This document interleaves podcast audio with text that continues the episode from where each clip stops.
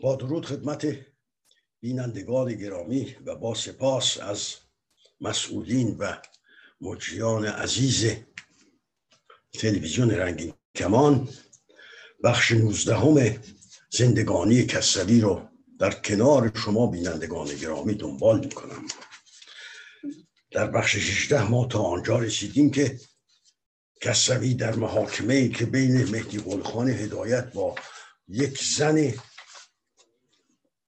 سطح پایین.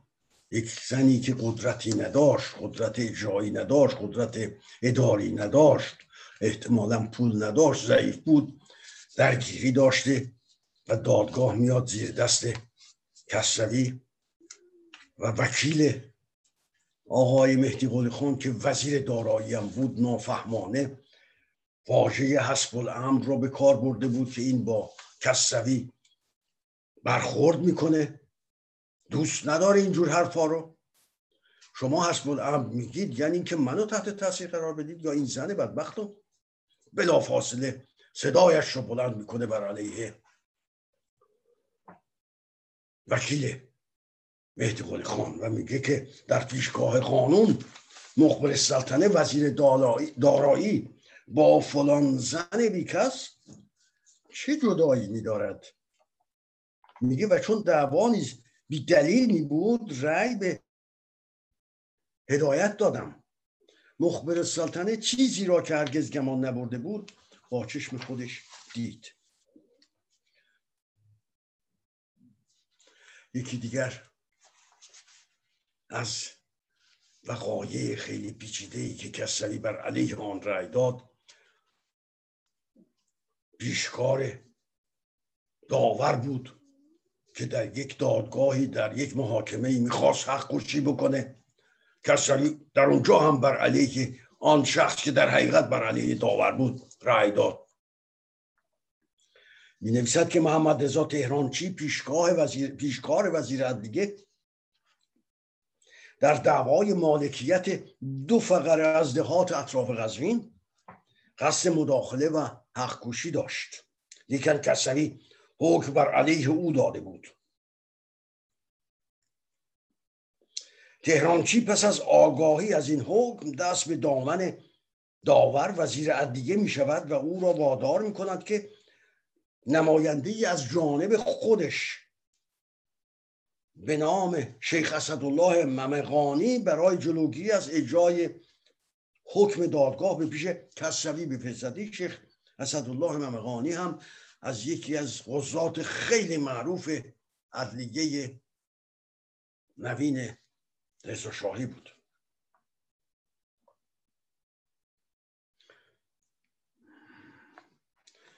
و خواستار تغییر حکم باشه. کسروی حکم بر علیه این تهران چی داده؟ به گوش داور به گوش پروین چی رسیده؟ به تهران چی رسیده؟ هم آدم؟ اون رفته از داور کمک خواسته. داور یکی رو فرستاده که از کسروی می‌خواد که این حکمی که داده شده به هم بزنه. میگه این آدم که خودش هم قاضی بود آمد و نشست به پهلو دست من.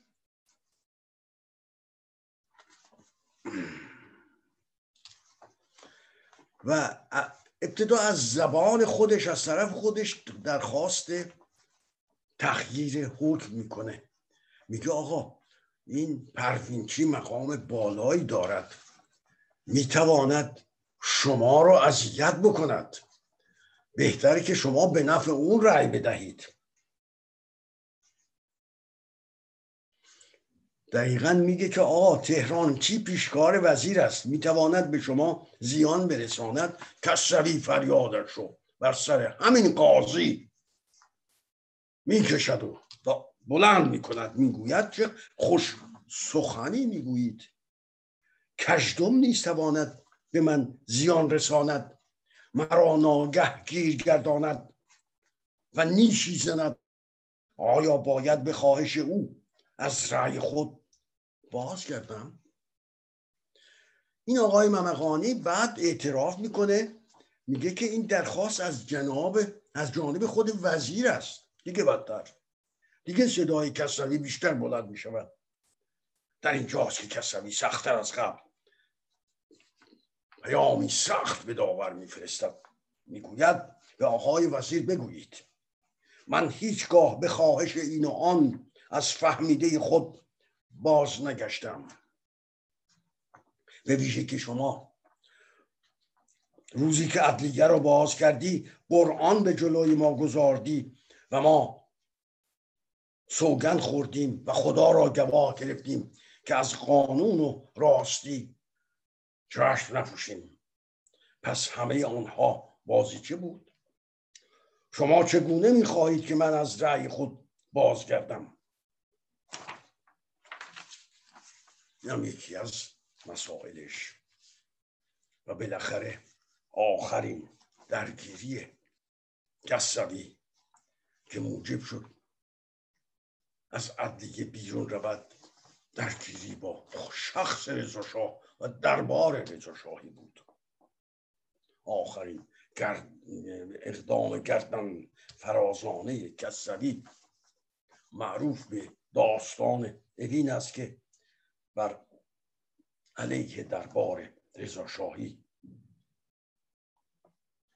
حکم داد حکم صادر کرد و این حکم در آن دوره مثل توپ در تمام عدلیه های تمام ایران ترکید. خلاصه مطلب این است که در شهرک اوین زمین های وقفی مشد از هشتاد سال پیش در اختیار کشاورزان بوده و آنان در آنجا سکونت کرده و به کشت و بهره برداری پرداخته بودند. زمانی که رضا شاه به قدرت می‌رسد به بهانه اینکه پادشاه کشور در هر زمان متولی وقفهای آستانه می باشد به بازگردانیدن این زمین ها اراده می کند مردمی هشتاد سال است در اونجا زندگی کردن. خود کس خواهد گفت. خانه ساختن زمین ساختن دارن به مملکت هم کمک می‌کنن. آقا می‌خواد برای خودش بازگردانه. کسوی می نویسد ببیشه که در آن میان داستانی رخ داده بود که و آن اینکه خالصی زاده آن آخوند هوچی از عراق آمده و به نام اینکه مرا انگلیسی ها بیرون راندند از عراق در تهران دستگاه هوچیگری بزرگی در چیده بود. این آقای خالصی زاده سال قبل از این با خود رضا شاه در افتاده بود اون موقع رضا خان بود. وقتی که وقایع جمهوری خواهی پیش آمده بود بر علیه رضا خان قیام کرده بود. مردم رو به قیام واداشته بود. کاری که از دست این آقایون میاد خوب میاد و به مجلس آمده بود. و در همین مجلس از طرف نماینده های طرفدار رضا خان یک کتک مفصلی هم خورده بود ولی امروز چی گذشته بود که رضا شاه این آقا را نماینده خودش کرده برای بازگرداندن زمین های اوین حالا کسوی میگه رضا شاه برای اینکه او را خاموش گرداند دیه های وقفی مشهد را هرچه در پیرامون های پیرامون پیرامون تهران می بود به اجاره او سپرده بود. این آخوند در این هنگام فرصت یافته و با چند تن جاندار به اوین رفته و در آنجا نشیمن گرفته خانه ساخته و به نام آن که حقوق حقه آستان مقدسه امام را زنده میگردانم دست ستم به کشاورزان بازگردانیده بود که این درد دیگری به آنان می بود کار همیشگی اینان است دیگه. کار همیشگی اینا. ضعیف کشن اینا. زمین های این افراد بدبخت رو می‌گیره. به هر حال. در بار گذشته از آن که زمین ها رو از دستشان می‌گرفت از دست رایا می‌گرفت به درخت هایی که کاشته و خانه هایی که بنیاد گذارده بودند بهایی نمی‌داد. آنگاه با آزمندی رضا شاه و ستمگری خالصی زاده بیمان می‌رفت که اجاره سالهای گذشته را نیز بطلبند و کشاورزان از این بابت در بیمو حراس بودند. به هر حال پرونده به زیر دست کسروی می‌رسد. کسروی می نویسد به همکاران گفتم پرونده است درباره دربار که به غلط رأی داده شده. قبلا رأی دادن. کشاورزان شکایت کردن. این شکایت زیر دست اومد خلاصش. درباره دربار که به غلط رأی داده شده من آن را شکسته و به زیان دربار رأی خواهم داد. در مقابل دلسوزی همکاران که میترسیدن از زندگی کسروی کسروی می‌گوید کاری کنید که به کسروی می‌گویند کاری کنید که خودتان رأی ندهید. وی جواب می‌دهد اگر بخواهم خودم رأی ندهم باید به گردن یکی از اندازم در حالی که آنان ناتوانتر از منند. هر یکی از آنان باشد خوردش کنم. ولی مرا به آسانی خورد نتوان کرد غرور باش. تنها آن خواهد که مرا بیکار گردانند. سپس ادامه می‌دهد. آدمی می‌تواند گیاه بخورد و زندگی کند. این چه ترسی که ما را فرا گرفته است؟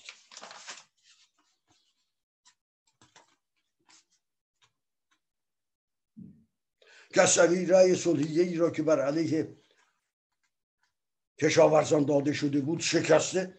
و خود رأی به رفع مزاحمت می‌دهد. ولی معلوم می شود که اداره اجرا از اجرای آن خود خودداری می کند جرأت ندارند کار کار رضاشاهه رضاشاه همه میترسیدن از او. حتی اجرای دادگستری از دیگه نیست. این حکمی که صادر شده از اجراش وحشت داشتند. به همین دلیل می نویسد که یکی از ماموران اجرا را به همراه برداشتم و حکم بر علیه دربار را به اجرا گذاشتم. این حکم همانند توپی در شهر ترکید. شاه و وزیر عدلیه و وزیر دربار و دیگران همه از این حکم خشمناک بودند. فردای آن روز تیمورتاش وزیر دربار کسوی را به دربار فرا می‌خواند. پس از ملاقات با لحن پرخاشگرانه می‌گوید آقا چرا بر ما میتازید؟ کسوی در جواب می‌گوید قاضی در رأی خود آزاد است. تیمورتاش با تنز و خشم قاضی در رأی خود آزاد است. قاضی مستخدم دولت است. و باز کسوی جواب می‌دهد قاضی مستخدم دولت نیست. قضاوت خودش قوه جدایی است. مشروطیت اینو گفته.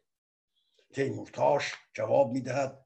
اینها حرف های دموکرات هاست کسوی باز جواب می‌دهد. اینها حرف های قانون است. قاضی تا آزاد نباشد قاضی نتواند بود. و در همونجا به تیمورتاش می‌گوید که این کشاورزان زمین ها را آباد گردانیدند. ریشه بر روی زمین میدارند.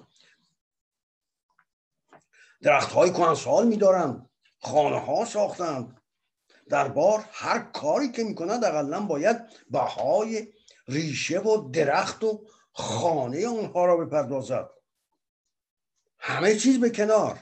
این چه صورتی دارد که یک دست کشاورزان و رنجبران به نام این که شاه و دربار به آنها ظلم کرده در شهر بگردند و همه جا ناله کنند و در همه جا گفته شود بروید به عدلیه در عدلیه هم به تظلمشان گوش نداده محکومشان کنند و بازگردانند.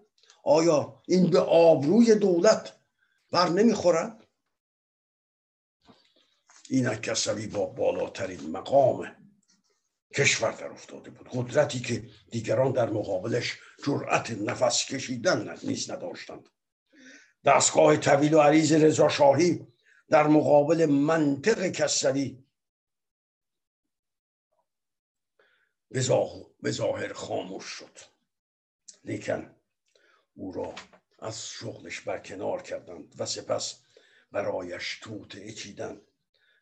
ولی با کسی که در پرونده خدمتش به جز راستی و شرافت و پاکی و صداقت نبود چه توته ای برای بر علیه او کارساز می‌توانست باشد؟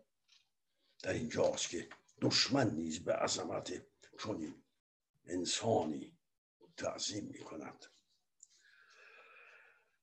آخرین کلام کسروی در مقابل قدرت رضاشاهی نیز شنیده نیست. زمانی که وی حکم انتظار خدمت خیش را بر روی میز کارش مشاهده می کند منتظر خدمتش می کند و این برمیگردد این حکم بر روی میز کارش می‌بینه. زمانی که وی حکم انتظار خدمت خیش را بر روی میز کارش مشاهده می کند سرفرازانه آخرین فریاد اعتراضش را بر سر قدرت و حکومت رضا شاهی سر می‌دهد.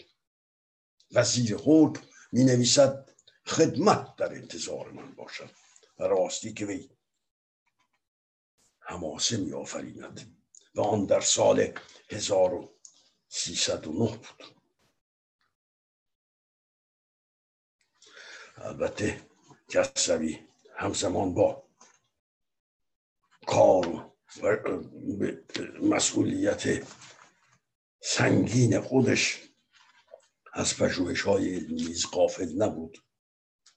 در همین دوره از خدمتش بود که او به نوشتن کتاب شهریاران گمنام پرداخته و بخش های یکم و دوم آن را به چاپ رسانیده بود. در زمستان سال 1308 کتاب کارنامه اردشیر بابکان را ترجمه کرده بود منتشر نمود. و هموز که در همین دوره حکومتش در همین دوره خدمتش می‌گوید مرا با خدا پیمان است که از پا ننشینم و این راه را به سر برم و این راه او را به سوی زندگی سختی راهنمایی کرد. روز بخیر. موفق باشید.